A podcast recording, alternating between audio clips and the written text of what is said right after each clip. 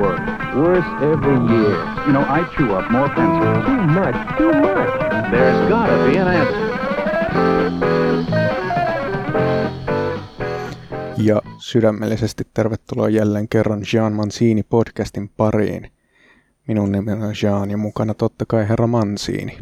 Terve. Kesä alkaa lähestymään. Onko minkä näköisiä kesäsuunnitelmia herra Mancinilla No itse asiassa kyllä tässä ollaan mamman kanssa menossa, Portugaliin? ei Portugaliin, vieras itse asiassa asuu Portugalissa myös osan vuodesta, mutta tota, me ollaan käymässä Pariisissa pieni miniloma, mutta itse asiassa tällä hetkellä juuri nyt on siipi hieman maassa, koska, koska tuota, tänään aiemmin tällä päivämäärällä, kun tätä äänitetään 5.5. herra vuonna 2022 on tullut ää, tietoomme suru-uutinen. Se on urheilu, urheilumaailmasta, tarkemmin sanottuna kiekkomaailmasta. Ää, Viime syyskuun lopulla ää, vieraanamme ollut Lalli Partinen on siirtynyt ajasta iäisyyteen. Ja tämä tietenkin jollain tavalla pysäyttää. Ainahan nämä tällaiset uutiset pysäyttää, mutta varsinkin tällaisen entisen Lappeenrantalaisen ja edelleenkin Sputnik-sydämisen Saipa-fanin kyllä pysäytti tällainen suru-uutinen ehdottomasti. Idän jätti, punainen kolmonen, on nyt poistunut, mutta onneksi tarinat jää. Babarista opin joskus lapsena sen, että tuota, siinä oli siis tämmöinen Babar pienenä menettänyt tällaisen lemmikkivillisian. Niin siinä hän tuota, sitten isänä, kun hän tätä muisti, niin sanoi, että, että, että ei pitäisi olla niin surullinen äh, ihmisistä, joita menetämme, tai rakkaista, mitä menetämme, vaan, vaan iloisia siitä, kuinka upea oli saada heidät tuntea. Niin ehkä mekin käännämme tämän, että, että saimme kunnian haastella idän jättiä Lallipartista. Osanotot myös totta kai Lallin omaisille. Totta kai. No mutta siirrytään kuitenkin niinku päivän muihin aiheisiin. Meillä on tänään siis jälleen kerran tulossa vieras kasvotusten tehtävään haastatteluun. Vieras on kirjailija, ohjaaja, näyttelijä. Hän on syntynyt Helsingissä. Hän on entinen taistolainen. Kuka hän on? Kulttuuripersona Pirkko Saisio. Näin on.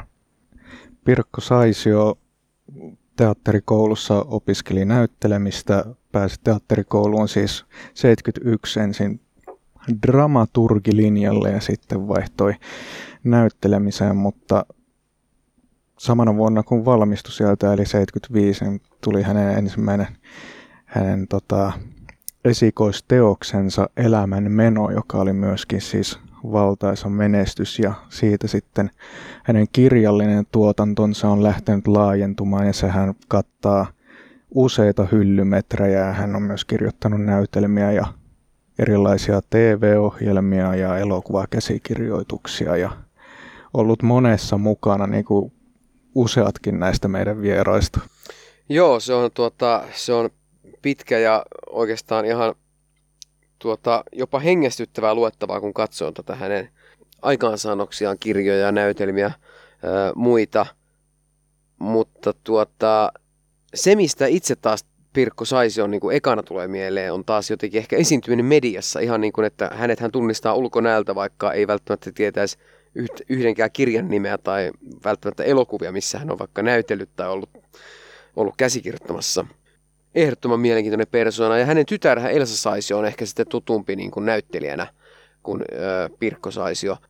Elsa Saisio muistan kyllä kaikista parhaiten pahat pojat elokuvasta. Joo, mä muistan tota, lempiruoka oli hedelmäsalatti ja raajuusto. Sitä en unohda, enkä pääse siitä yli, koska eihän hedelmäsalatti nyt ole mikään ruoka. Mm. Toki raajuustoa rakastaa, sitä voi laittaa ihan mihin vaan lis- lisukkeiksi, mutta itsessään minun mielestäni hedelm- hedelmäsalatti ei ole ruoka, onko se sinusta? En tiedä, kyllä Jokke Papan mielestä oli. Sä sanoit, että mun lempiruokaa. Mistä tiesit? Toivotetaan, aha, Pirkko saisi jo koputtelee siellä, niin avataan ovi ja kutsutaan hänet tähän samaan penkkiin, jossa ö, samassa tilassa istui aiemmin pari viikkoa sitten näyttelijä Pauli Poran. Pirkko Saisio erittäin mukavaa, että pääsit meidän vieraaksi ja heti alkuun tällainen meille klassinen kysymys. Kuinka voit tänään? Tänään voin erinomaisesti. Mitä pitemmällä päivä kuluu, sitä paremmin. Pienessä krapulassa heräsin aamulla. Pitkästä aikaa. Onko se vähän joku niin kuin helpottamassa tässä, kun ollaan jo iltapäivä kääntymässä iltaan? Niin... On helpottamassa. Kyllä mä pysyn kasassa tämän haastatteluajan luulisin. No miltä se tuntui tälleen pitkästä aikaa päästä vähän niin kuin tonne ihmisten ilmoille rilluttelemaan? No siis kyllä mä ihmisten ilmoilla on tämän korona-ajankin ollut. Meillähän on ollut esityksiä paljon ja mä tulin tuosta justiinkin, ajoin ystäväni autoa sen kanssa Kataloniasta Helsinkiin, niin tota, ei tämä korona tuolla niin kuin näy enää tuolla Euroopassa. Ei, ei kukaan pidä maskia missään eikä. Niin, jos saa kysyä vähän muuten tuosta koronasta, kun korona-aikana tätä alettiin tekemään, niin miten tuota Pirkko saisi olla tämä korona-aika mennyt? Oletko sairastanut koronan, välttynyt? Mä oon ainoa meidän perheestä, joka en ole sairastanut. Ja mä, en, en, tai tai sitten on mahdollista, että se on kävässä niin lievänä kolmesti rokotettu kuin on, koska siis mulla on ollut niin kuin 10 000 mahdollisuutta saada se erilaisissa paikoissa. No, kiertueilla ja tuolla, mutta tota, ei ole napannut. Mitenkä muuten, onko kulttuurialan ihmisenä ollut sitten niin kuin vaikeita? Kerrot, että on ollut kiertueita ja on ollut töitäkin jonkun verran, mutta sitten on ollut myös joitain kulttuuri, kulttuuriosia, mitkä ei ole päässyt oikein mitään tekemään. Joo, meilläkin oli tuossa komiesityksessä valehtelija perukin, meillä oli tasan vuoden tauko siinä, että se venyi se esityskausi ja ja tota, se meni vähän sietämättömänkin pitkäksi, mutta kun niitä loppuun myytyjä esityksiä oli myyty ympäri Suomea sinne ja tänne, ne piti käydä sitten lunastamassa. Ja tuli vähän semmoista niin kuin pistekeikkaa, joka on aina vähän rasittavaa, kun menee niin kuin yhteen esitykseen kolme päivää aikaa. Mutta ihan kiva sitä oli vetää. Mä, mun varsinainen ammattihan on kirjailija-ammatti ja tähän ei ole siis, sehän on niitä kulttuurialueita ja ehkäpä noin ainoa, johon tämä ei ole vaikuttanut mitenkään negatiivisesti. Tämä korona. Ihmiset lukee enemmän kirjoja, kun niillä on aikaa. Kirjailijoilla on ollut lockdownien aikaa, aikaa kirjoittaa. Ja kyllähän toi passio seitsemän puolisataa sivua, niin sehän on siis koronan ansiota, että, että mä pysyin paikallani ja tapasin niin vähän ihmisiä. No vielä tuosta koronasta, onko niin kuin millaisia uusia ajatuksia tämä koko koronapandemia on herättänyt niin kuin kanssaihmisistä ja ylipäätään tästä ympäröivästä maailmasta – Kyllä siis monenkinlaisia, että, että semmoinen nyt varmaan en, ensin tulee korona siihen päälle, tämä Ukrainan sota, niin tämä niin kuin muistuttaa meitä siitä, että elämä on haurasta ja täydellisen arvaamatonta. Ja tämmöistä, kun mä kuulun siihen sukupolveen, joka on nyt tänne vanhuuteen asti elänyt niin kuin rauhassa, on, on rauha vallinnut täällä lähiympäristössä. Koko ajan on sodittu tietenkin, mutta siis tässä lähiympäristössä. Tämä tämä on aika niin kuin myllerrystä, mutta sitten tietysti korona, että kuinka paljon se on vaikuttanut siihen, että ihmiset on yksinäistyneet ja on vaikeampi ottaa ihmisiin yhteyttä. Sitten mä mietin tota, että teatterialalla esimerkiksi on vallinnut sellainen kulttuuri, että sinne tullaan niin kuin esiintymään aina kun on luvattu. Oli niin kuin, vaikka olisi jalkapoikki, niin sitten joku työntää sua pyörätuolissa tai jotakin. Et en tiedä vaikuttaako sitä, että, onko tullut tämmöinen niin kuin herkempi peruutuskulttuuri myöskin. Että voi olla menemättäkin sinne, mihin on luvannut. Mä oon vähän ollut aistivina niin sellaista, että, että että kun niitä joudutaan siis koronan takia peruuttaa niin paljon ja ei saa mennä sairaana, niin jättääkö tämä semmoisen jäljen, että kaikenlaista voi peruuttaa koko ajan? Toivottavasti ei, mutta... Toivottavasti ei. Vähän menitkin tuohon seuraavaan kysymykseen, niin miten Pirkko saisi, osastko sinä odottaa tätä Venäjän hyökkäystä Ukrainaan vai tuliko se ihan yllätyksenä? No, no ei se sillä lailla nyt ei ihan yllätyksenä, että, että Venäjähän sitä on joukkoja kerännyt sinne tota, alueelle ja aiheuttanut siellä kaikenlaista niin kuin provokaatiota niillä separatistialueilla. Mutta se, että Venäjä tekee massiivisen hyökkäyssodan Ukrainaan, niin enpä usko, että sitä kukaan osaa arvata. Se, se on niin, kuin niin karmea painajainen, että käynnissä on sota, josta kukaan ei hyödy mitään ja kaikki siinä häviää. Kukaan ei varmasti ainakaan olisi halunnut ajatella, että Venäjä olisi valmis tekemään jotain näin, ää, mitä se nyt sanoisi, niin kuin epärationaalista. Epärationaalista ja sitä tietysti ihmetellään ja, sitä sopiikin ihmetellä. Ja, ja sitten, että, että ensinnäkin, että ne hyökkää sinne on yllätys. Toinen on selvästi suuri yllätys luultavasti sekä venäläisille että koko maailmalle, että, että ne asevoimat on niin heikossa hapessa. Että sitten niin touhusta ei oikein tule mitään. Niin, muistan, että siinä alussa oli vähän silleen, että katsottiin niitä, sitä letkaa, mikä oli lähellä Kiovaa, ja sitten oletettiin jotenkin, että yhtäkkiä Kiovaa enää olisi, että se olisi niin kuin Tuusan nuuskana ja sota olisi ohi ja Ukraina osa Venäjää. Siis näinhän niin kuin ihmiset varmaan pelkäsi ajatteli, mutta tämähän on niin kuin Ukraina laittanut kunnolla kampoihin, varmasti myös niin kuin länsimatkin osaltaan auttanut, mutta on siinä myös varmaan Venäjän sitten taitamattomuutta tai on ja se korruptio ilmeisesti niin kuin tehnyt se, ensinnäkin se korruptio, että, että sieltä tavaraa häviää niin kuin koko ajan ja polttoainetta ja kaikkea. Toinen on motivoitumaton, täysin motivoitumaton. Niin kuin se, siis sotilaat ovat motivoitumattomia sen takia, että ne ei edes useat tienneet, että ne on jossain sodassa. Siis ne ensimmäiset viestit oli sellaisia, että mä luulen, että ne ei tienneet edes, että ne on Ukrainassa. Ne mahdollisesti luuli Joku harjoitus kyseessä tai jotain. On harjoitus jossakin valko tai jossain. Ja että, että sitten ne on niinku tämmöis, eihän tällaisella armeilla mitään voi niinku tietenkään tullakaan. Sitten toinen on se, niinku, että se korruptio, joka lyö läpi koko se yhteiskunnan, sitten toinen on siis se, että, että kun se on niin autoritäärinen ja keskusjohtoinen se, että siellä ei niin se, kukaan ei uskalla ottaa vastuuta. Ja, ja silloin, tota, silloin siellä sählätään niin hirveästi. Ja vuosien valtioterrori on varmaan saanut aikaan sen, että sitten niin kuin suuretkaan johtajat ei uskalla niin sille suurimmalle tästä tapauksessa no ei, Putin. Joo, aivan niin. Ja ei ole ehkä niin kuin kovin terveellistä vastustaa häntä, mutta että onhan vähän nyt semmoinen, kun katsoo vierestä, että niin kuin mielipuoli johtaa niin kuin Venäjä ja kukaan ei voi jotenkin mitään, mutta hyvinhän se on niin kuin varustautunut tähän. Sillä on ne omat Wagner-armeijansa ja kaikki, että kyllä siis on ihan määrätietoista toimintaa, että se vallankaappaus ei ole siellä helppo. Toisaalta tuntuu, että se ainoa niin kuin ratkaisu nyt, se, se löytyisi, tai sen pitäisi löytyä Venäjän sisältä. Teet vuonna 2015 tällaisen näytelmän kuin Slava Kunnia, joka käsittääkseni se päättyy siihen, että Venäjän armeija lähtee hyökkäämään jonnekin ää, mainitsemattomaan paikkaan. Niin kuinka moni nyt on tullut sanomaan, että tämä oli suora profetia tämä näytelmä? No kyllä sitten jossain lehdessäkin kirjoitettiin, että tota, mun, mun mielestä Putin on ollut siis ensimmäisestä päivästä lähtien, kun siitä, siitä tuli, tota, mikä siitä tuli ensin varapresidentti, todella vaarallinen. se, sen näkee sen olemuksesta. Se on semmoinen pieni syrjässä ollut mies, joka on tehnyt tylsää työtä ja, ja tota, sillä on kuitenkin aika rankka katupoikatausta tuolla Pietarista.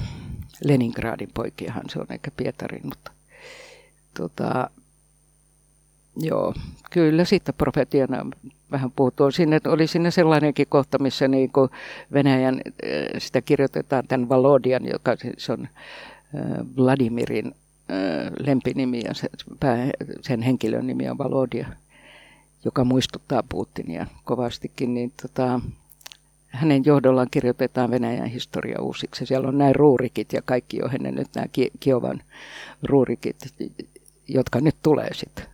on se, mutta en, enhän mä nyt ole mikään niin profeetta, siis mähän tota, tukeudun itseäni tietävämpien niin kuin kirjoituksiin ja keskusteluihin. Että mulla on siis vankka niin kuin ystäväpiiri, jossa, joista voi sanoa, että he ovat Venäjän asiantuntijoita. Kerran mua tosiaan pyydettiin kuitenkin A-studioon asiantuntijana puhua Venäjän taloudesta ja se oli kyllä siis umpihullua. Et mennyt. No en mennyt. Mä sanoin niille, että se, että mä oon kirjoittanut näytelmää, joka on fiktio ja perustuu paljon fantasiaan, niin ei tee musta kyllä Venäjän talouden asiantuntija. Mutta miten siinä meni siinä Slava Kunnia tuota, näytelmässä jotenkin, että apokalyptisia näkyjä näin, että Neuvostoliitto kaatui liian helposti eikä sodat ole vielä ohi?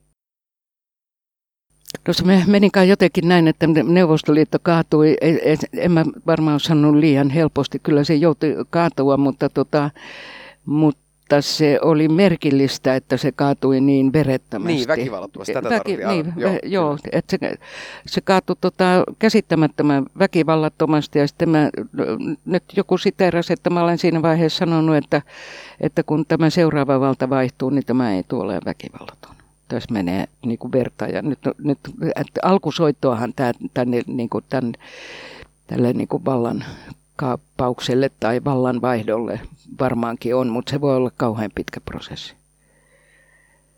Sitten mennäänkö historian takamaille? Siirrytään historian takamaille. Jos mä aloitan, niin tota, oot Pirkko saisi jo stadin flikkoja ja, ja äh, mitä tuolta luin, niin vartuut tällaisessa ateistisessa perheessä ja hyvin tällaisessa niin kuin kommunistisessa ja niin kuin lapsena jo tajusit tai huomasit, että, että ikään kuin oma perhe, niin kuin se mitä he ajatteli, ei vastannut sitä, mitä yhteiskunnassa sillä hetkellä meni, koska tämähän tapahtui öö, 40-50-luvulla. 50-luvulla, 50-luvulla, niin, niin tota, miltä, miltä se tuntui tai mitä muistat siitä?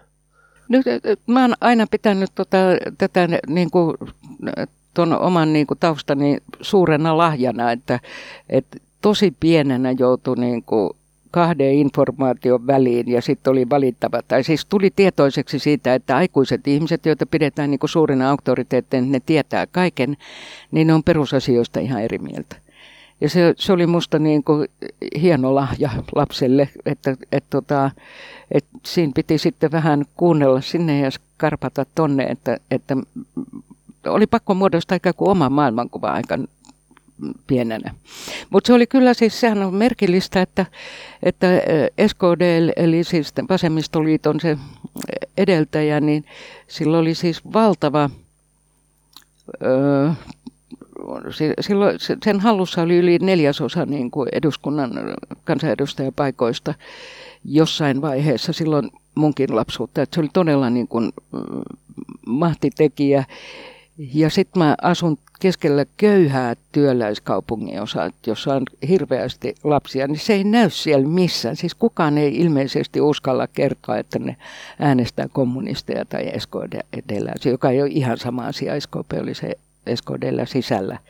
Mä oon sitä usein niin kuin miettinyt, ja ei koulussa eikä missään.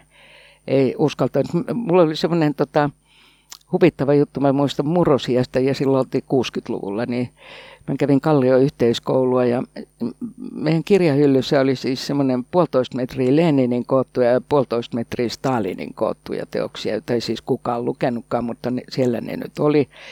Ja sitten kun mä kutsuin koulukavereita, mulla oli hirveä homma aina, kun mä siis roudasin sängyn alle sen kaiken, että hylly on tyhjä. Ja sitten ne piti taas olla siellä hyllyssä, kun tota, mun vanhemmat palasi kotiin, mutta mun äiti ei ollut siis suinkaan niin kuin näin, tota, niin kuin mun isä oli SKP-jäsen ja hänenkin isänsä oli. Mm, sitten mä muistan, kun mun isä oli eräänlaisella jonkinlaisella palkintomatkalla Sotsissa Jaltalla. Se oli Suomen Neuvostoliitto seurassa töissä. Me mun äidin kanssa yhtenä yönä kannettiin ne kaikki Leninin ja Stalinin kootut roskikseen. Ja sitten me laitettiin silakan perkeet päälle, että kukaan ei niin kuin pengon niitä ja löydä, että mistä nämä on niin kuin peräisin. Mun isä ei ollut iloinen, kun se palasi, mutta tota, me oltiin kyllästytty roudaan niitä edestakas sängyn alle ja näin.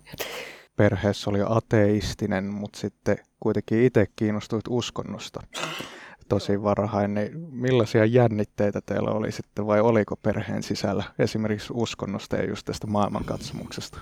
No oli meillä jo sen, sen tota, oli niitä jännitteitä ja väiteltiin hirveästi. Että, ja kyllä mä sillä tavalla niin kuin horjuin, että mä olin välillä marksilainen ja sitten mä olin välillä uskovan. Mä kävin itse liittymässä kirkkoonkin 15-vuotiaana ja lähdin sieltä taas 18-vuotiaana kylläkin, mutta Tota, mutta sen mä muistan esimerkiksi, että, että mun kummivanhempieni tytär pääsi ripille ja tota, kaikki muuthan siinä ympäristössä kuulu kirkkoon ja siellä kirkossa meidänkin perhe istui sitten, kun oli rippijuhlat, niin mä menin siis tota, ehtoolliselle.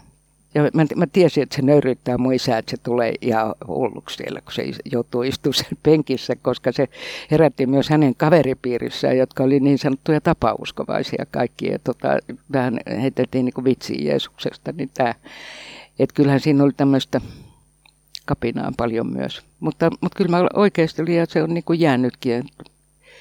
Siitä, siitä osastosta kiitän paljon sitä, että mulla oli kaksi, siis oppikoulu tarkoitti silloin, se on se, se mikä, mikä se on peruskoulun yläaste ja, ja tota, plus lukio. Et sinne mentiin 11 vuotta, se oli kahdeksanvuotinen. Kahdeksan vuotta mä olin Kallio yhteiskoulussa.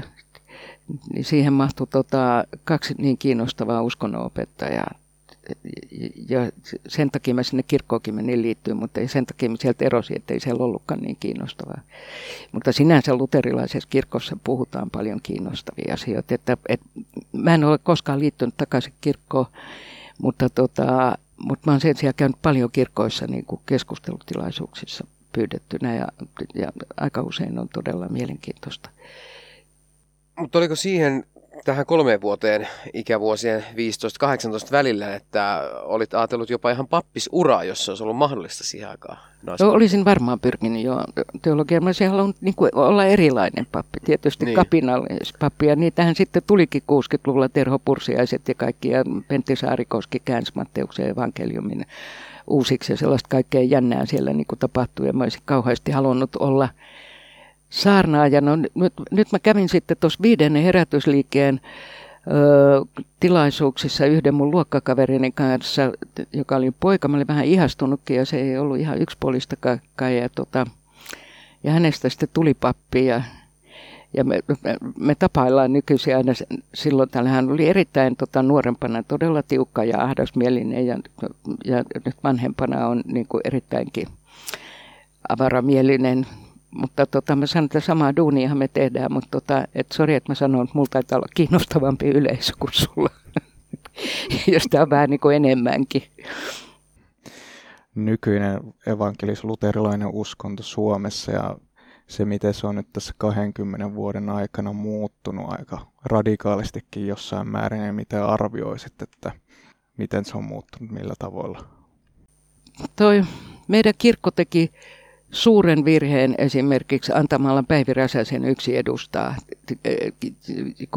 Kuitenkin viides herätysliike niin on hyvin pieni tota, porukka sen kirkon sisällä, esimerkiksi näissä homokeskusteluissa. Se oli aina niin kuin Päivi Räsänen, että, että hänen kanno, kannanotoistaan niin kirkko rupesi irtaantua ihan liian myöhään, että ne meni niin kuin siihen piikkiin. Ja, ja tämähän on iso kysymys. Siinähän mitataan monenlaisia ihmisarvokysymyksiä tässä.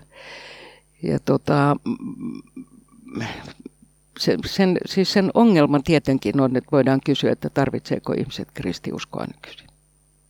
Ja että onko, se, tota, onko sillä niin kuin kirkolla toivoa että siinä mielessä, että tota, niin kuin instituution, että pystyykö se jatkamaan. Nythän siellä on lomautuksia ja kaikkea niin kuin muuallakin. Tarvitseeko ihmiset tai onko ihmiset niin kuin valmiit maksamaan siitä, että, että tämä instituutio on pystyssä?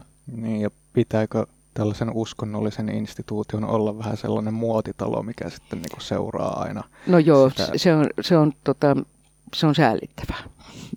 Sehän on säällittävää. Että, mutta kyllä mä, se ei ole ihan uusi ilmiö. Mä muistan, tota, oli 80-luvulla oli Raitiovan kylissä sellaisia mainoksia, että, että ö, 24 tuntia linja auki ylöspäin ja sitten siinä on puhelimen kuva, silloin ollut kännyköitä. Niin se on vähän, vähän tämmöistä näin, että jos ei sulla ole mitään te- muuta tekemistä, niin soita Jumalalle. Mutta se on vähän tulee niin kuin aamuyön tunteina viimeisenä vaihtoehtona tai, tai tämmöiset laulut, joita sulla laittiin, että Herra, heillä ei ole aikaa, että yritä käsittää. Kyllä ne sitten taas lähestyy, kun niillä on aikaa. Tämä on aika kaukana niin kuin varsinaisesti uskonnollisesta maailmankuvasta. No otetaan aikahyppy 70-luvun alkuun, niin pääsit toisella yrittämällä teatterikouluun, nykyiseen taideteollisen kor- yli- korkeakouluun, niin tuota, olitko näin? Ei se ole taideteollinen, se on teatterikorkeakoulu nykyisin, joo. Mutta eikö se ole taideyliopiston teatterikorkeakoulu? Joo, niinku, varmaankin niin, taideyliopiston. Nämä on näitä. Nämä on näitä. Näin. Mutta tota, mitä muistat noista itse tota, legendaarisista pääsykokeista? Vai oliko ne vielä silloin niin legendaarisia kuin mitä ne sitten myöhemmin, kun vaikka Turkka esimerkiksi oli mukana? Niin... Joo, no ne oli t- Turka-aikana, se, se oli aika poikkeus, poikkeuksellisia varmaan ne tehtävät, että, mutta oli ne hirveän legendaarisia, ne kamalan pitkät ja mä, mä tykkäsin hirveästi olla sillä toisella kerralla siellä, kun kun mä menin, tota, mä, mä olin ra- rakastunut silloin elämäni ensimmäisen kerran naiseen, joka pyrki sinne ja se pääsikin ja sanoi lähes seuraksi. Ja mä lähdin silloin ekan kerran seuraksi, mä täysin, että tämä on just sitä, mitä mä haluan tehdä, mutta mä en osaa mitään, enkä mä tajun näistä mitään. Mutta hetkonen, kuka, kuka tämä nainen sitten oli? Mä, mä en usko, että hän haluaa nimeä julkisuuteen, että täytyy nyt vaikka, ne tietää, jotka tietää. Mutta sinnehän pääsi, ja tota, äh, niin se, se, ne, se, silloin sanoo, silloin, meille, silloin kun mä oon ollut itse valitsemassa, meillä on tiukat säännöt. Ei saa sanoa, että me sinne ja tänne ja tuu ensi vuonna uudestaan. Se, niin kun, ei saa rohkaista ketään sille, että ne tekee mitä tekee. Ja, ja sitten jos joku tuntuu lahjakkaalta, niin ota se sitten sisään. Äläkä ajattele, että vuoden kuluttua se osaa enemmän. Mutta silloin oli vähän toisenlainen. Niin se tota, kuusi päivää kesti ja, ja aamustilta oli tehtäviä ja, ja mä nautin aivan suunnattomasti sitten toisella kerralla ja sitten mä meninkin.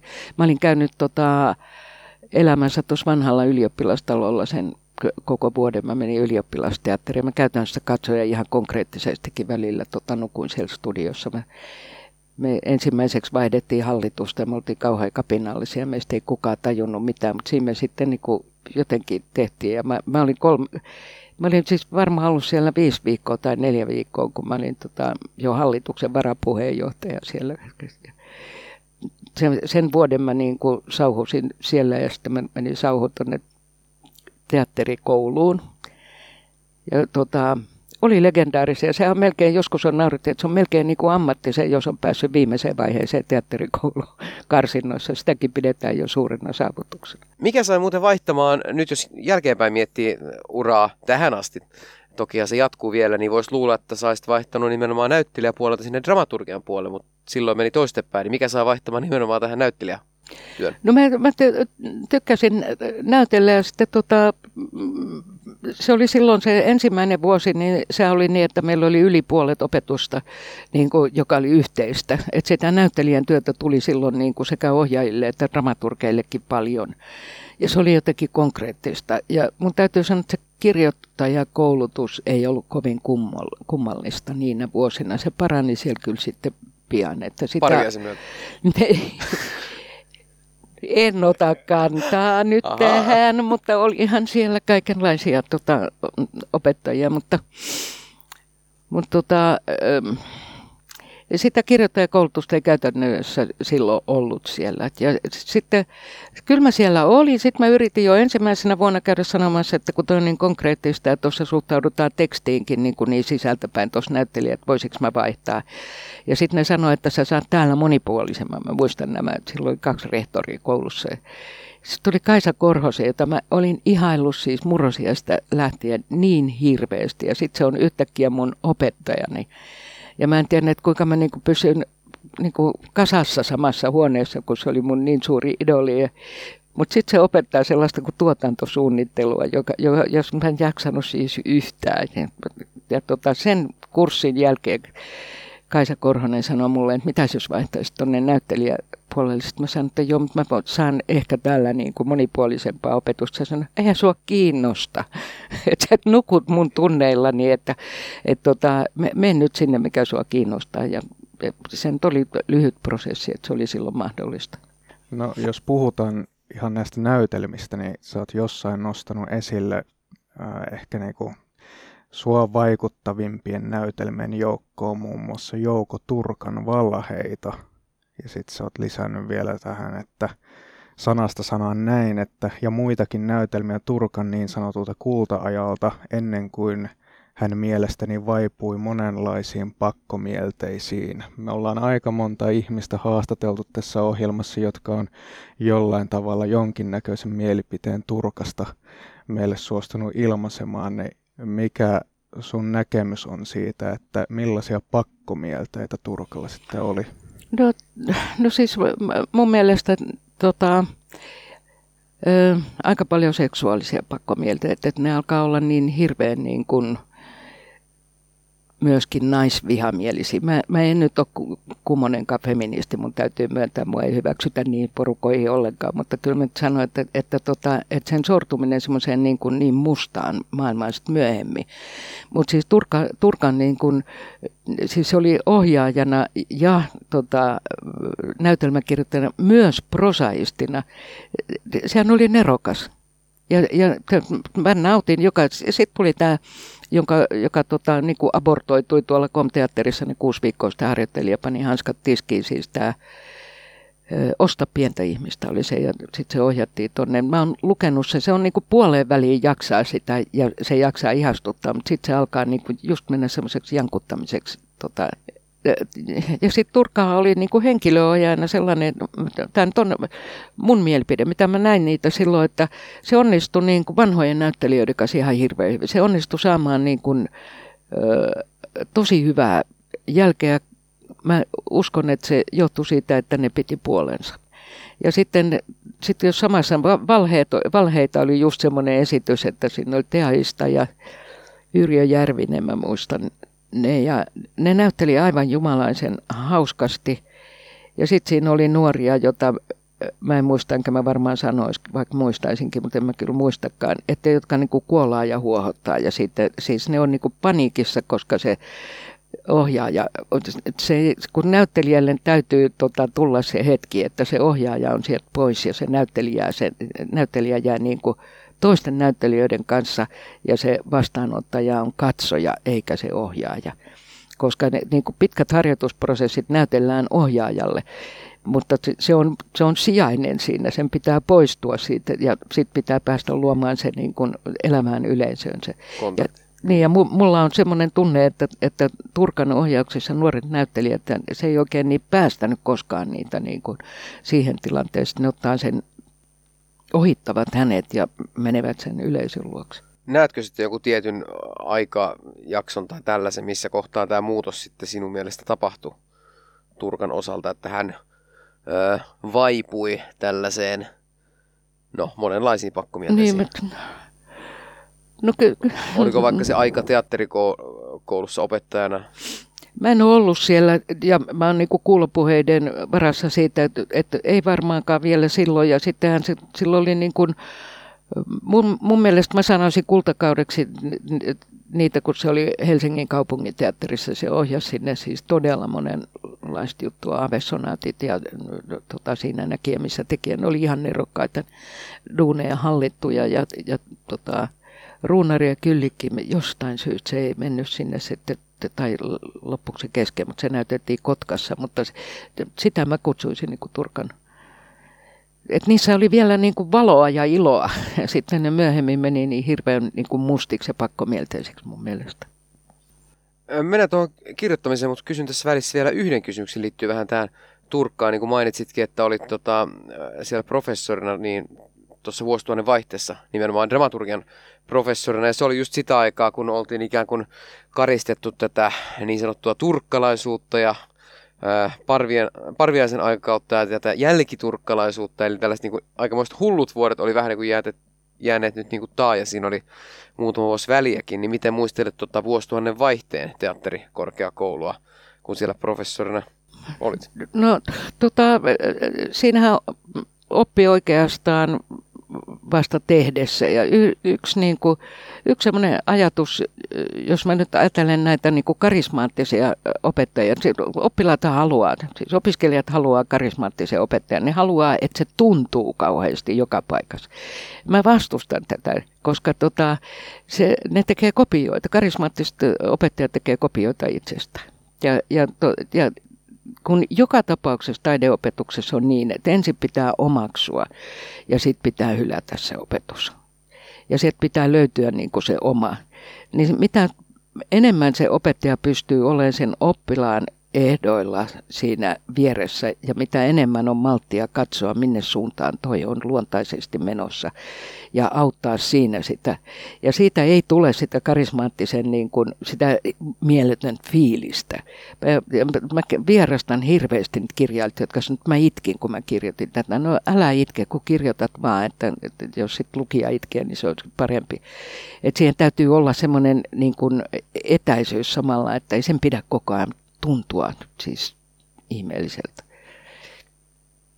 Että, et, mä en, mä en niin kuin pidä hirveän suuressa arvossa niin kuin tätä karismaattisten opettajien niin kuin arvostusta. Eli se menee sitten siinä kohtaa vähän tällaista niin apinoinniksi, vaan se on enemmän, että se heittää, ei niin karismaattinen opettaja heittää pallon enemmän niin näyttelylle, kun sitten itse periaatteessa niin kuin kuorii sipulimaisesti itsestään sellaisen niin kuin näyttelijän, mikä sitten niin kuin luontaisimmin tulee. Niin, mä oikeastaan puhun nyt kirjoittajista enemmän, että, okay. että, että näyttelijä, se on tietysti se on, se on vähän toinen, mutta että, että kyllä mä nyt karismaattiset opettajista ajattelen niin kuin näyttelijäpuolillakin, että et, tota, jos lähdetään niin kuin siitä että sen persoonan estoja niin puretaan.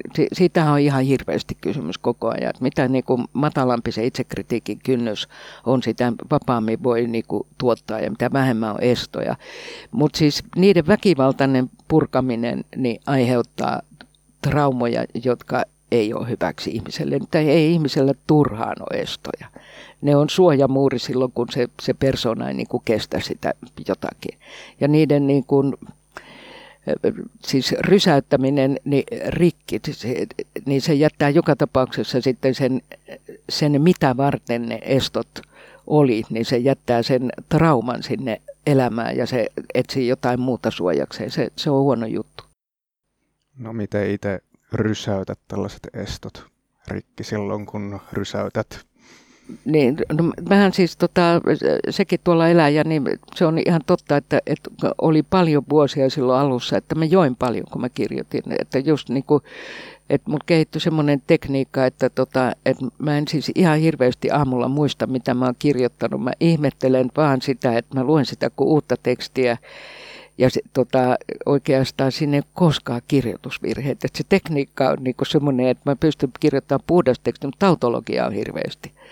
Ja siis semmoista toisteisuutta ollut. Mutta en mä ole tarvinnut tätä enää 20 vuoteen. Mä, tota, mä jotenkin vanhemmiten, niin voisi sanoa, että voi joku esto tule minuun, voisi olla korrekti.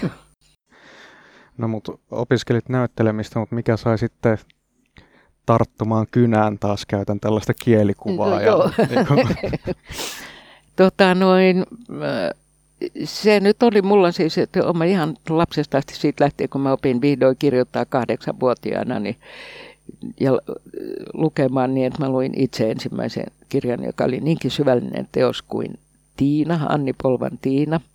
Niin että tämä on nyt se, mitä mä haluan kyllä elämässä aina tehdä. Ja se oli niin kuin mun ykkösjuttu joka tapauksessa niin kuin tulla kirjailijaksi. Ja, tota, ja sittenhän se tapahtui oikeastaan se, että mä rupesin heti kirjoittamaan, kun mut kakkosvuoden jälkeen siirrettiin kahdeksi viimeiseksi vuodeksi sinne näyttelijäpuolelle, kun sitten ei kukaan odottanut multa mitään. Silloin kun mä olin siellä dramaturgipuolella, niin mä olin koko ajan odotin, että joku tekee musta kirjailija. Sitten mä tajusin, että kukaan ei tee musta, joka on myös sit myöhemmin, kun mä olin professorina siellä, että mitä aikaisemmin se opiskelija tajuu, että kukaan ei tee musta kirjailija, vai minä itse. Sitten voi vähän jeesata ja tota, olla niin kuin harjoitusvastustaja, niin niin sen parempi tulos, mutta mä rupesin sitä elämänmenoa kirjoittaa kyllä ihan siis jo sinä kesänä, kun mut ihan kevään lopulla siirrettiin. No, mutta tämä elämänmenohan oli ihan mahdoton menestys ensimmäiseksi kirjaksi, niin millä kaikilla tavoilla se vaikutti sitten sun elämään? No ky- kyllähän se tietysti tota, vaikutti niin, että sai hyvän alun ja sitten niin kuin kustantaja vähän niin kuin painostikin mua kirjoittaa tosi nopeasti toisen, että tulee se to, toisen kirjan kauhu menee ohi. Ja mä kirjoitinkin sen siis muutamassa kuukaudessa, mä, mä olin silloin näyttelijänä ensimmäistä ja viimeistä kertaa kiinnitettynä näyttelijänä ja se oli Rovaniemen teatterissa siellä pukuhuoneessa Sisarukset-nimisen kirjan, niin, tota, niin sitten oli sen toisen kirjan kauhu poissa, niin sitten olihan se niin hyvin pedattu maasto, mutta et, et tota, siihen aikaan oli jotenkin niin kuin tosi kova juttu olla työläiskirjailija ja siitä tittelistä niin kuin taisteltiin kauheasti. Ja sitten sit, niin kuin kustantaja niin kuin, öö, nimitti mut uudeksi suureksi työläiskirjailijaksi ja sitten taas aika monet kriitikot ei tällaista hyväksynyt. Ja muistan semmoisen tilaisuuden, kun sain Erkon palkinnon, joka on tämä Hesarin esikoispalkinto nykyisin, sen edeltäjä. Ja sitten me ollaan jossain kabinetissa ja siellä on paljon tota, ihmisiä, tuossa Rautatietorilla jossakin tuolla yläkerrassa.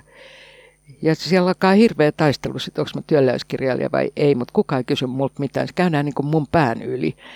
Ja mä lähden käymään niin vessassa ja kun mä palaan sinne kabinettiin, niin se koko seuru on siirtynyt kustantajan myöten jonnekin toiseen paikkaan väittelee, että ne on unohtaneet mut. Ne puhuu niin kuin minusta. Ne tuun tyhjää tilaa, mä lähdin Rovaniemelle saman tien. Kuulostaa, kuulostaa Albert Camun sivulliselta, että muut ikään kuin päät, päättää siellä, millainen ihminen se nyt on sitten. Joo, että siitä, siitä syntyi, mutta hyvän alun mä sain ja sittenhän siitä on tullut hieman rasitteet. Täytyy sanoa, että se Åke Lindmanin se tota, TV-versiohan, niin sehän puski kauheasti lisää ikää sille elämänmenolle. Et koska ensin tuli elämänmeno, se tuli neljän vuoden kuluttua, tuli TV-sarja. Ja... Öö, niin, olet kirjoittanut myös salanimillä Jukka Larsson ja Eva Vein. Vai vain? Joo, vain. Vain. Ja olet kertonut, että, että niistä kehittyi jopa sivupersoni sulle ja ilmeisesti oli jopa näin, että oli ostanut niille ikään kuin omia vaatteita tälle Jukka Larssonille ja Eva Vainille. Tämä kuulostaa vähän itse asiassa tota Jussi Parviaisen Jumalan rakastajalta, mutta nyt puhutaan Pirkko Saisiosta ja Jukka Larssonista ja Eeva Vainista, niin onko nämä sivupersonat edelleen läsnä sun elämässä? Ei noi enää ole, mutta kaikenlaisia on varmaan. niin, niin t- t- joo. Tota, Joo, se on totta. Tuohon tuli vähän semmoista sosiaalista tilausta, että silloin hirveän paljon puhuttiin sellaisesta, että saavatko ö, naiskirjailijat ö, yhtä arvostavaa kritiikkiä kuin mieskirjailijat. Silloin puhuttiin siis, että oli kirjailijoita ja naiskirjailijoita. Ei kukaan sanonut mieskirjailijat, mutta sanottiin kirjailijat ja naiskirjailijat. Ja, tota, ja esimerkiksi Pekka Tarkka oli aivan selvästi niin, että sillä oli jokunen nainen, jotka se hyväksyi, mutta ylipäänsä aika nihkeetä, nihkeetä oli tota, hänen arvionsa naiskirjallisuudesta. Mä kokeilin, että jos mä tällä kirjoitan miehen nimellä – esikoisteoksen, niin huomataanko se ja, ja onko siinä vähättelyä. Ja ei siinä kyllä ollut.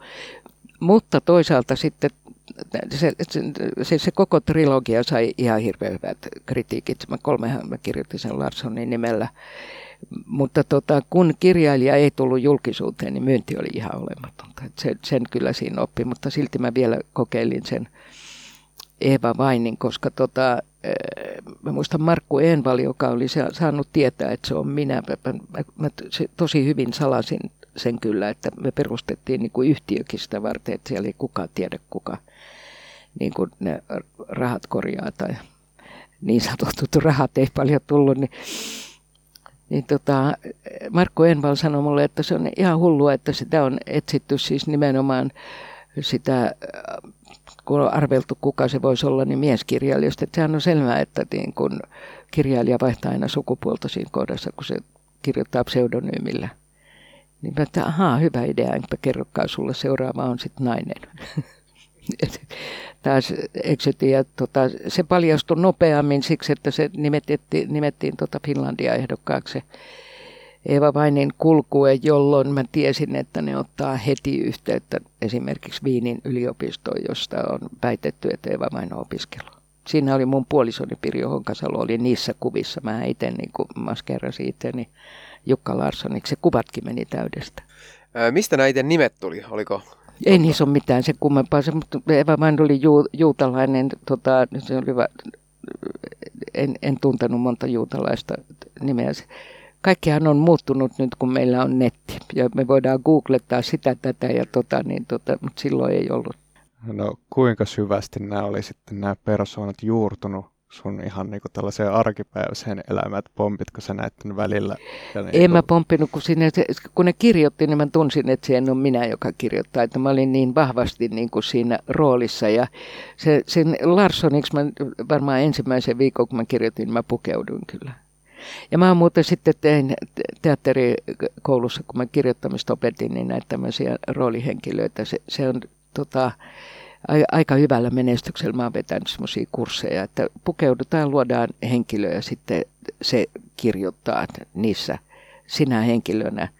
Ja siinä tapahtuu niin, että kun se, siis nuori kirjoittaja pelkää aina, että se paljastaa itsestään jotain arkaluontoista. Ja tota, sitten kun se on toinen henkilö, niin sillä ei ole mitään ongelmaa paljastaa sitä, kun se menee niin kuin toiseen henkilön piikkiin. Ja tämä on yhtäkkiä, ne pääsevät niin, kuin, niin sattua omaa aihettaan lähelle tämmöisellä, tämmöisellä tie, tietoisella jutulla. Mutta silloin pitää aina se, tota, se henkilö, niin se pitää niin kuin arvottaa itseään korkeammalle ja niin kuin paremmaksi kirjoittajaksi. Että se, semmoinen, että ei, ei ole mitään hyötyä niin kuin esittää siis jotakin viihdekirjailijaa. No millaisia ne nykyiset sivupersoonat on, vai haluatko paljastaa niistä? No ei, ei mulla, mä, mä siis mitä mä nyt sanoisin, että ei mussa nyt se, semmoisia sivupersoonoita elä, mutta niin kuin fantasia on ehkä monessa suhteessa paras leikkikaveri. Kyllä, kyllä. Tyttäresi Elsa Saisi on joskus paljastanut tällaisen, että ää, sun elämän arvojärjestys menee tälleen, että ekaksi tulee työ, sitten tulee yhteiskunta, sitten kaverit ja sitten neljäntenä perhe – niin haluaisitko tätä vähän avata, tai tämä ainakin itse herätti kysymyksen? No että... joo, me ollaan ihan hirveästi keskusteltu tästä. Mä lähinnä tota, puhunut, että se on meidän niin sukupolven, siis, siis, ja myös siten, että, että työ, yhteiskunta ja kaverit oli jotakuinkin sama asia. Nehän on yksi kimppu, ei ne, ei, ne, niitä ei niinku, ne, niin, muistan nyt nämä kaikki tota, komteatterivuodet ja kaikki nämä, missä mä siis vierailuhan mä vaan on, mä en koskaan ollut kiinnitettynä, mutta onhan se, että, että tehdään tätä duunia, eletään näiden ihmisten kanssa. Lapset, lapsethan on nyt teatterialalla melkein kaikki, jotka sieltä tuli myöskin. Ja tota, ne hoituu siinä sivussa ja vähän niin kuin porukoilla tota, tämmöistä meidän nuoruus on, mutta nyt on siis ihan toisella tavalla perhekeskeiset arvot ja, tyttären kanssa aina vaihdamme mielipiteitä, tai sanotaan, että ei vaihdeta mielipiteitämme, se ei ota mun enkä minä hänen, mutta tota, puhutaan näistä. Silloin oli bohemimpaa meininkiä oikeastikin. No oli, oli, oli kyllä mm. kaikin puolin. Mä vielä palaan tuohon, tohon, kun oli työyhteiskunta ja sitten oli nämä kaverit ja ne oli vähän niin kuin sellainen kimppu ja se yhteiskunta oli siinä kivasti niiden välissä, niin ja varmasti tota, oli sellainen ajatus, että niin kuin se työ ja ne ystävät ja siinä yhdessä vaikutetaan siihen yhteiskuntaan, niin voiko nykypäivän tällaisessa viihteellisessä maailmassa vaikuttaa esimerkiksi kirjailijana yhteiskuntaan? Kirjallisuus nyt on ehkä vähemmän viihteellistynyt kuin, kuin monet muut esimerkiksi teatteri, mutta se, se vaikuttaminen on se vaikuttaminen on kauhean monimutkainen juttu. Se oli silloin ja se on niin kuin aina, koska siis että taidehan ei ole siis saarnan muoto. Ja se ei ole mikään niin kuin pamfletin muotokin. Ja se on, se on niin, kuin niin paljon monimutkaisempaa vaikuttamista. Mä näen teatterissa sellaisen ongelman, se on rakenteellinen ongelma teatterissa, että, että esityksiä tulee katsoa yleensä samanmieliset ihmiset. Ne, ne tietää, mitä ne haluaa, niin kuin vaikeampia yhteiskunnallisempiakin esityksiä. Kirja on, romaani on esimerkiksi, mä luulen, että se on demokraattisempi, kuin ihmiset lainaa kirjastosta ja ne ei niin kuin yhteen. Mutta ei sen tota, se, se vaikuttaminen, se ehkä siinäkin on avainsana, että pitää olla vilpitön. Ei voi saarnata toisille ihmisille sitä, mitä ei, mikä ei ole itselle loppu, loppupeleissä kauhean tärkeää tai jostain ajattele niin yksinkertaisesti, että et voi sanoa, että nyt olen vaikuttanut yhteiskuntaan. Niin, no tuossa itse asiassa äh, päästäänkin sujuvasti vähän tällaiseen, tai äsken tuossa sanoa vapaasti jotenkin lainaan, että feministit eivät pidä minusta. Ja tota, tota, tota, olet muun muassa kritisoinut julkisesti MeToo-kampanjaa ja se on suuttanut puolestaan muun muassa Lenita Airiston, jonka tota, uusimma, uusinta kirjaa, Noita naisen ilosanomaa, itsekin olen tässä kuunnellut ja siinä kyllä parikin kertaa sut mainitaan ja ei niin hyvässä, hyvässä mielessä niin kuin hänen, hänen mielestään. Ja, tota, tota, tota, ja hän, hän totesi sinusta tai sinun liittyen näin, että monet MeToo-kampanjaa moittivat tädit ovat itse käyttäneet moraalitonta tapakulttuuria hyväkseen saavuttaakseen pieniä etuja urallaan ja nyt kiitollisuuden velassaan puolustelevat sikailijoita, niin mitäs nämä, esimerkiksi nyt tässä tapauksessa vaikka Lenita Airiston tällaiset kriittiset sanat sussa herättää? Tota, joo, tästä, tästä pitää siis korjata MeToo-kampanjasta. Mä en ole arvostellut MeToo-kampanjaa, vaan sen lieveilmiöitä. Ja, ja siis mä oon arvostellut sitä niin, että, että se nä, on ollut sellaisia kirjoituksia, tästä mä kävin Hesarin, Hesarissa väittelyä erään toimittajan kanssa, joka suhtautui ihan siis positiivisesti tähän, mutta mä luulen, että se ei tajunnut, mitä mä tarkoitin. On se, että, että jos syytös riittää siihen, että joltain ihmiseltä menee maine, siltä ei ole todistettu vielä mitään – ja se ei mitään oikeusjuttuakaan ole tulossa. Mutta esimerkiksi on tämmöisiä tapauksia, missä pelkästään niin kuin syyte on aiheuttanut sen, että, että tuotantoyhtiöt niin kuin vetoavat mainehaittapykälään. Heillä on nykyisin sellainen ja, ja sanoo irti työsuhteita ja sovittuja juttuja. Niin tämähän ei vastaa siis länsimaista oikeuskäsitystä ollenkaan. Ei, ei se, että ihmistä syytetään, syytetään jostakin, tee sitä syylliseksi ennen kuin se on todettu ja todistettu. Eli olet enemmän juuri tällaista hurmoshenkisyyttä vastaan Mutta tässä mä olen tämän, näitä, näitä lieveilmiöitä ja, ja nimenomaan tässä niin kuin tämä Hesarin toimittaja, joka kirjoitti, että, että koska tämä kampanja on niin tärkeä, asia on niin tärkeä, niin ei voi sille mitään, että, tota, että joku mies jää aina itkemään niin kuin haavojaan. Eihän näin voida ajatella, siis se, se on epäoikeudenmukaista.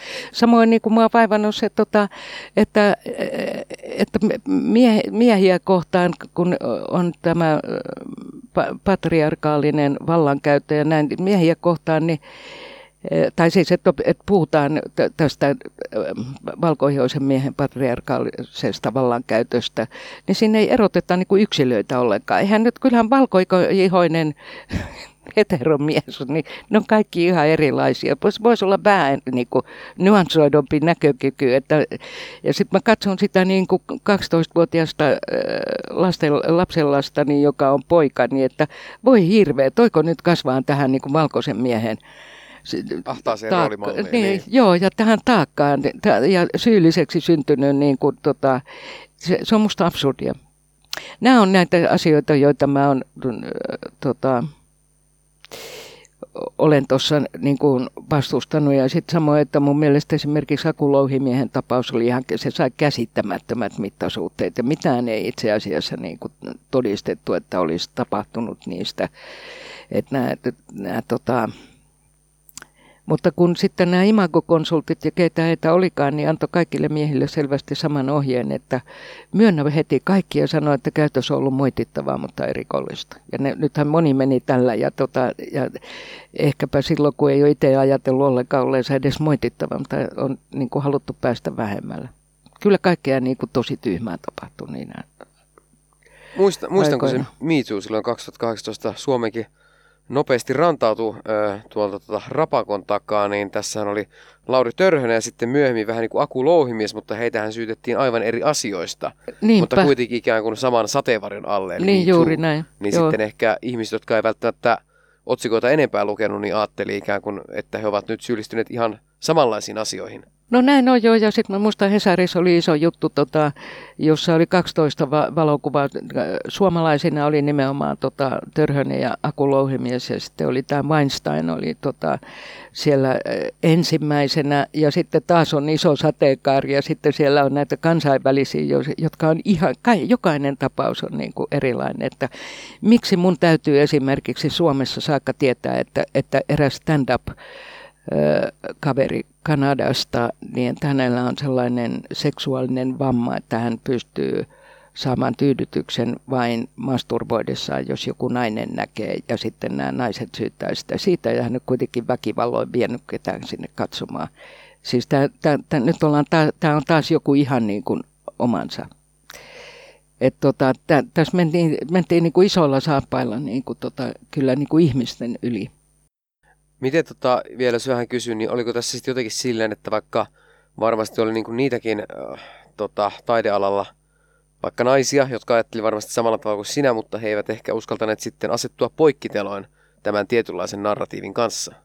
No oli näitä joo, ja niitä oli kansanedustajia myötä, jotka kirjoitti mulle yksityisviestejä, mutta ei uskaltaneet eteen tulla. Kyllä, kyllä näin on. Eli kiittelivät sinua, että Niin, tai osoittivat myötätuntoa, koska se oli niin rajua se hyökkäily, että ja, tota, aika monet, että en nyt kyllä yhtään ymmärrä, mi, mi, mitä sä oot sellaista sanonut, mutta joo, se oli ikävää aikaa kyllä.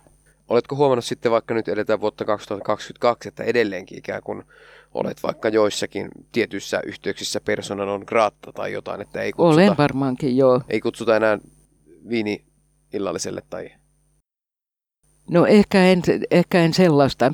En mä, mä, mä, tota, mä jotenkin siis, mä, mä oon ehkä jotenkin silleen niin kuin viaton tai lapsellinen, että mä en koskaan niin kuin huomaa niitä tällaisia. Mä, yksi toimittaja sanoi tota kerran, mutta kysyi, se aloitti haastattelun, että miltä tuntuu olla noin vihattu ihminen kuin sinä. Mä mitä? Vihaksi ihmiset mua. Ja se oli ennen kaikkea tämmöistä.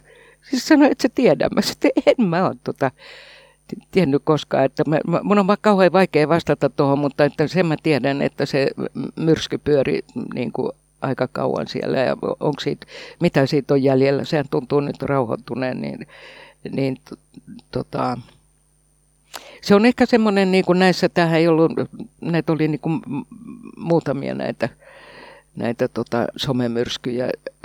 Mun kohdalle sattunut, niin se niin jo ensimmäinen, niin se pakotti mut katsomaan, niin kuin asemoimaan itseni uudelleen. Et mä, mä tunsin, että, mä, et, et mun kimppu, kun, kun nyt sanotaan, että ihmiset niin kuin kirjoittaa näistä, että, että saan hirveästi vihapostia, mutta ei erota sitä, että se on ihan eri asia, saatko sä vihapostia niiltä, joihin sä tunnet kuuluvas, vai niiltä, joita sä vastustat. Ja mä oon saanut siis tappouhkauksia jo siis aikoja sitten tästä niin kuin esi- esiintyessäni jossakin suuressa homoillassa ja tämmöisiä, että ihan tota nauhurille puhelimeen tota siihen aikaan käytettiin ja näitä on niin kuin toistunut. Ja mä en korvaani lotkauttanut näille tappouhkauksille, koska ne tulee sieltä niin kuin, mistä mä arvaankin. Mutta se, että yhtäkkiä tulee sille, että just nämä ihmiset, joiden kanssa mä tunnen niin kuin ajamani samoja asioita, käy kimppuun, niin se onkin siis tota, että ahaa, mä en kuulu teihin, okei, mä menen pois ja mä löydänkin jostain niin kuin ihan toisenlaiset niin kuin ihmiset, joihin mä samaistun. Niin mulle on käynyt siinä. Mä oon ihan tyytyväinen siihen. No miten sitten toinen, jos niin kuin Me Too on tällainen niin kuin lyhykäisyydessään käsitelty, niin sitten woke ja cancel-kulttuuri, mitkä on tällä hetkellä elää ja voi hyvin, niin esimerkiksi itteni häiritsee tosi paljon se, että joitain tällaisia niin kuin klassikkokirjoja ja muita vanhoja taideteoksia ja muita tällaisia nyt jollain tavalla yritetään niin sanotusti kanseloida, eli pyyhkiä niiden olemassaolo kokonaan pois ihan vaan sen takia, että ihmiset ei pysty ajattelemaan niitä siinä kontekstissa, milloin ne on tehty, niin mistä luulet, että tämä johtuu, että ihmiset ei nimenomaan pysty näkemään sitä? No sitä sopii ihmetellä, kun sitten joka tapauksessa niin tota, esimerkiksi intersektionaalisessa feminismissä niin muistutetaan aina, että, että pitää, tota, pitää asettaa asiayhteyksiin asiat ja, ja arvostella niitä niin kuin sen mukaan. Ja se tuntuu nyt niin kuin unohtuneen kuitenkin aika lailla. Ja nämä, nämä, näissäkin on nyt semmoisia karmeita ylilyöntejä. Näin perustaltaan niin sanoisi näin, että tota, sehän on semmoinen niin elämänkatsomus, että, että, että haluat sä niin kuin, tarvitset sä täydellisiä auktoriteetteja, sun pitää uskoa kaikkeen, mitä ne sanoo. Vai käykö niin kuin esimerkiksi sellaiset opettajat tai sellaiset poliitikot, sellaiset johtajat, jotka on hyvin jossakin ja huonoja jossakin.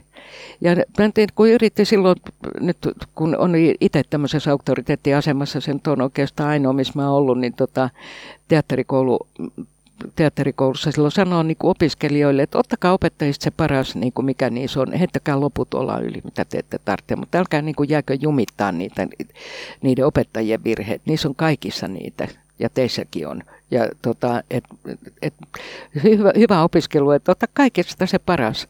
Ja se, sehän niin kuin koskee sitten jotenkin taideteoksia, että, että joo, Dostojevskilla oli varmaan tota, juutalaisvastaisia mielipiteitä, heitä se kaiken muun Dostoevskista pois. Se oli, se, niitä oli siihen aikaan niin kuin monella. Että Jostorin peri oli misogyyni, kyllä se oli, mutta aika terävä sellainen. Se kirjoitti aika niin kuin terävästi esimerkiksi mun mielestä maailman parhaan Me näytelmä joka on Neiti Julie, koska se tota, ymmärsi laittaa niin kuin miehen ää, yhteiskunnallisesti ää, paljon naista alempaan asemaan ja naisen sinne korkealle. Ja se katsoo, niin kun tästä, kun tästä lähdetään, niin siitä saadaankin aika mielenkiintoinen pyöritys. Kumpi on vallassa millä hetkellä? Että jos tämä niin kun, tämmöinen epäkorrekti yhdyntä juhannusyönä, niin siis miehellähän ei ole mitään hätää sen kanssa, mutta sitten se taas niin kun sen ajan maailmassa on laskenut sen naisen arvoa ja tätä punnitaan esimerkiksi misogyyniltä löytyy niin kuin maailman paras MeToo-näytelmä, että tämä on tämmöinen maailmankuva kysymys, mutta, mutta ihmiset on mitä nuorempia ihmisiä on niin kuin auktoriteettiuskovaisia ja sitten uskotaan, että puhdistamalla niin kuin, on, jossain vaiheessa kaikki on niin kuin puhdasta, sitten kaikki on hyvin. Ja se ei mene koskaan niin. Hmm. Näetkö sä tässä nykyssä, tämähän on tällaista lahko maisuutta tai tällaista hurmoshenkisyyttä, niin näetkö tässä vaikka intersektionaalisessa feminismissä esimerkiksi jotain yhteneväisyyksiä vaikka taistolaisuuden kanssa, mikä oli aikanaan aika tämmöinen No joo, mä oon siis sata kertaa, mä sanoin, että näen, ja sitten taas joku hermostuu siitä, että tämä on nyt näitä vakiojuttuja, että tota, joo, kyllä, joo, tämä niin puhdistus, semmoinen puhtaana olemisen, oikeassa olemisen meininki, ja, ja tota, se oli myös taistolaisuudessa aikanaan. Että, ja se usko siihen, että me luodaan puhdistamalla parempi maailma. Ärsyttääkö sitten vaikka tätä porukkaa, niin just, just se, että sinä ikään kuin itse tietyllä tavalla edustat heille tällaista niin kuin sinänsä täydellistä, jos miettii vaikka sinua, niin, niin oot rekisteröidyssä parisuhteessa naisen kanssa ja jotenkin, että sinun pitäisi kaiken heidän, niin kuin, heidän katsantokannastaan ajatella juuri niin kuin he koska kuulut ikään kuin tietyllä tavalla siihen niin kuin tietynlaiseen porukkaan, mutta et ajattelekaan kuin he, ja se tuottaa heille sitten sellaisen kriisin. No se voi olla joo, ja olenko mä nyt heille ylipäänsä millään tavalla tärkeä on tietysti yksi kysymys, mutta että, tota, että kun mä ajattelen niin kuin elämääni taaksepäin, että mä kuitenkin niin kuin tässä seksuaalivähemmistöjen niin kuin taistelussa ollut aika näkyvästi esillä. Siis, Tätä tota, tarkoitan niin niin, joo, joo, ja sitten mä ajattelen, että sitten kun tulee tämä jotenkin loppusummaus, että tuntuu, että, ka, että kaikenlaisessa mä onnistuin, mutta huono homo mä oon ollut koko ajan selvästi, niin kuin, nä, siis nykypuiden mukaan.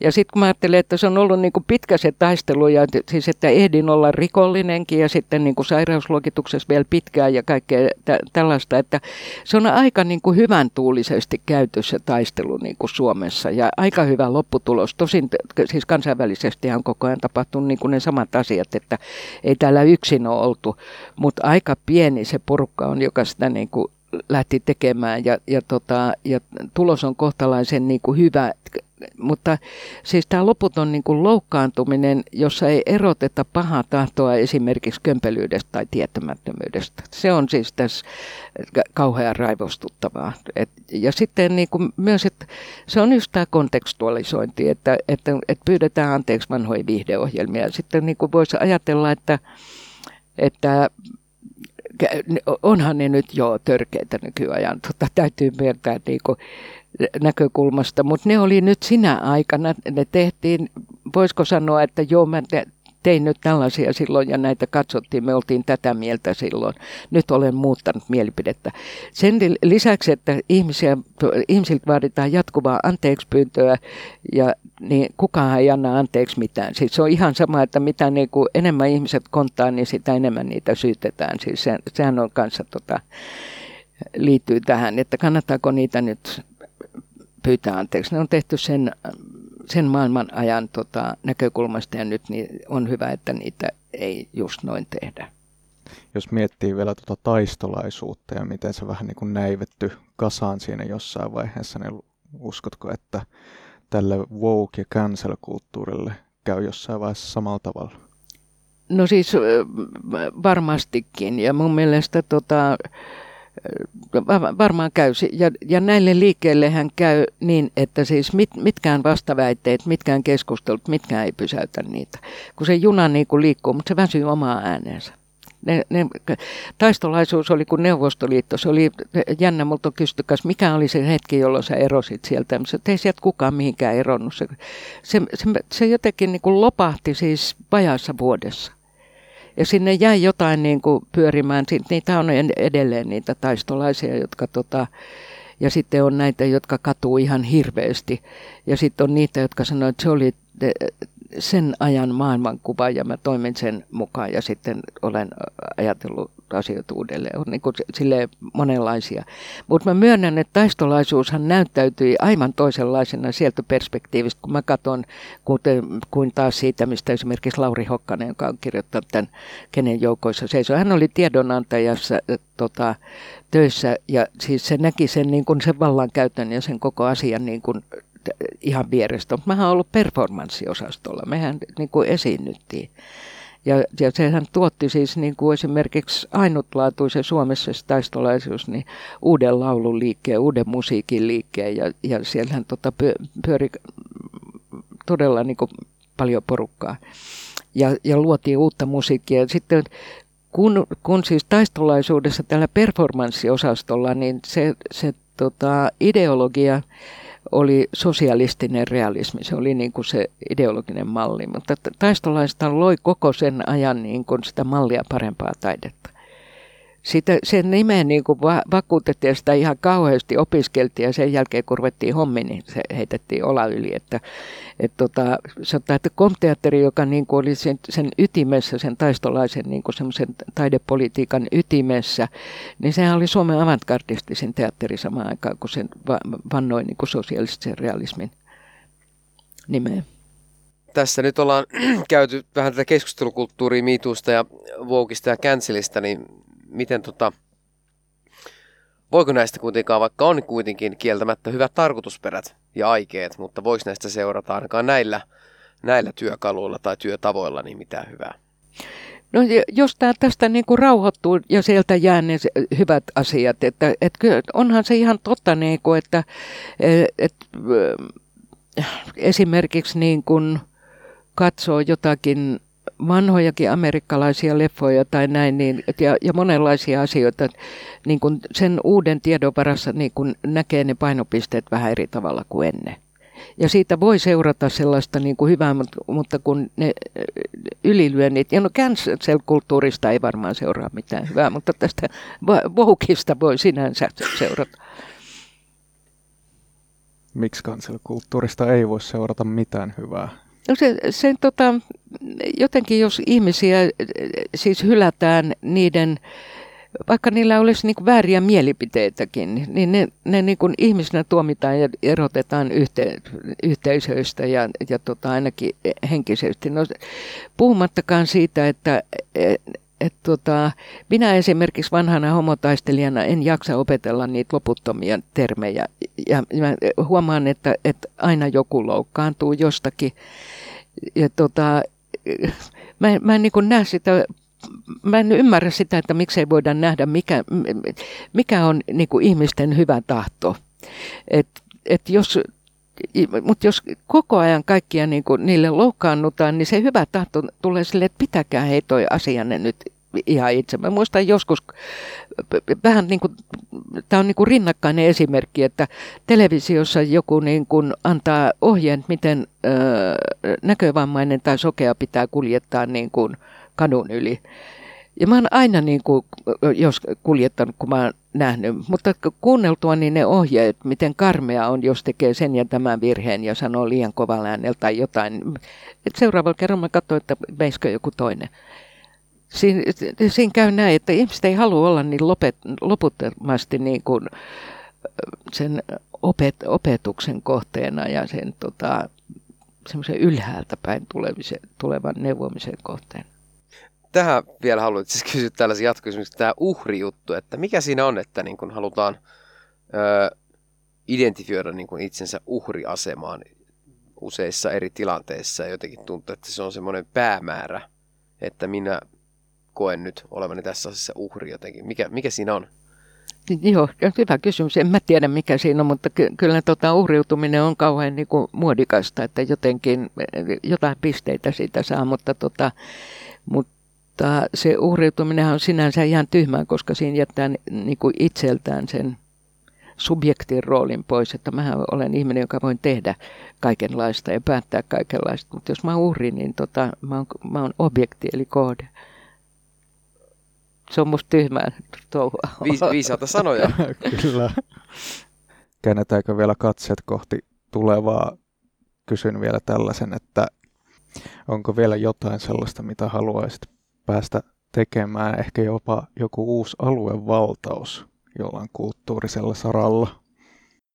En mä tiedä, ei taida, ei taida olla. Että tota, mä välillä aina niin kuin mietin, että, että haluaisinko mä pitää Fado-konsertin. Mm-hmm. Okay. Tuota, Fado, kun mä tuolla Portugalissa ollut, mä oon kuunnellut paljon ja opiskellut Portugaliakin niiden kautta, mutta tota, katsotaan jääkö, jääkö, tuleeko mitään ja huvittaako se loppujen lopuksi. No uhu. Siinä oli taas asiaa kyllikseen. Ainakin niin kuin kahden viikon verran tota, tavaraa saatiin taas tälläkin kertaa aikaiseksi. Eli Pirkko Saision öö, vähän muistelmia sieltä historian takamailta ja sitten myöskin tällaista niin kuin kommenttiraitaa tästä nykyajan meiningistä. Oli erittäin mielenkiintoista ja jollain tavalla ihailen kyllä suunnattomasti, että on niin kuin tämmöinen monessa asiassa ollut niin kuin pioneeri ja ei tänä päivänäkään epäile niin kuin ottaa tai epäröi ottaa kantaa päivän polttaviin aiheisiin, vaikkakin se on sitten hänet, hänestä tehnyt sitten ainakin jossain tietyssä porukassa niin selkeästi tällaisen hylkiön. Ja tietysti toi kaikki toi niin kuin taistolaisuuteen liittyvä on aina ollut jotenkin tosi mielenkiintoista. Sinänsä tiedän, että monet sellaiset niin kuin taistolaisethan ei nykyisin itse muista olleensa sitä, mutta ilmeisesti Saisiohan ei ole ikinä sitä oikeastaan häpeillyt, että hän on ollut, ollut sitä ihan ylpeästi ja sitten niin kuin nyt jälkeenpäin muistellut, että Hoho, tulipa oltua nuorena myös taistolainen. Niin, ja mun mielestä tuossa rehellisesti osasi sen sanottaa jotenkin, että ei hän oikeastaan edes tiennyt, mitä se pitää sisällään. Että kun ei hän ollut siinä ulko... tai niin kuin siinä niin kuin hallinnollisessa porukassa, vaan hän oli enemmän tästä, tätä taideporukkaa, jotka niin kuin esitti jotain poliittisia lauluja. Että ei hän tiennyt periaatteessa kuinka, niin kuin, mitä kaikkea se ikään kuin oikeasti pitää sisällään. Joo, ja hän on tainnut jossain aikaisemmassa haastattelussa muistaakseni sanoakin, että hän ei kadu oikeastaan mitään tällaista niin kuin nuoruudessa tehtyä tai ajateltua tällaista ideologista asiaa tai muutakaan, että hän ainut mitä hän katuu on tällaiset jotkut yksittäiset asiat, mitä on elämässään tehnyt, mutta esimerkiksi just taistolaisuutta ei kadu millään tavalla. Jollain tavalla kyllä us, uskallan kuitenkin väittää, että ihailen häntä kovasti juuri siitä, että kuinka niin kuin, öö, no siis toista nyt itseäni, mutta rohkeasti ottaa asioihin kantaa öö, pelkäämättä tietyllä tavalla, niin kuin, että mi, miten se saattaa hänet asettaa jossain tietyssä viitekehyksessä. Ja myöskin se, että, että vaikka periaatteessa, vaikka tietäisikin sen, niin hän ei sitä niin kuin välitä sillä tavalla, että hän on jollain tavalla ehkä sellaisen niin kuin puritanismin yläpuolella, niin se tekee mun mielestä hänestä sellaisen, miten se sanoisi, nyt kun iso kolmonen on poistunut, poistunut niin Stadin slangi sanoi, että bully fridu. Todella bully.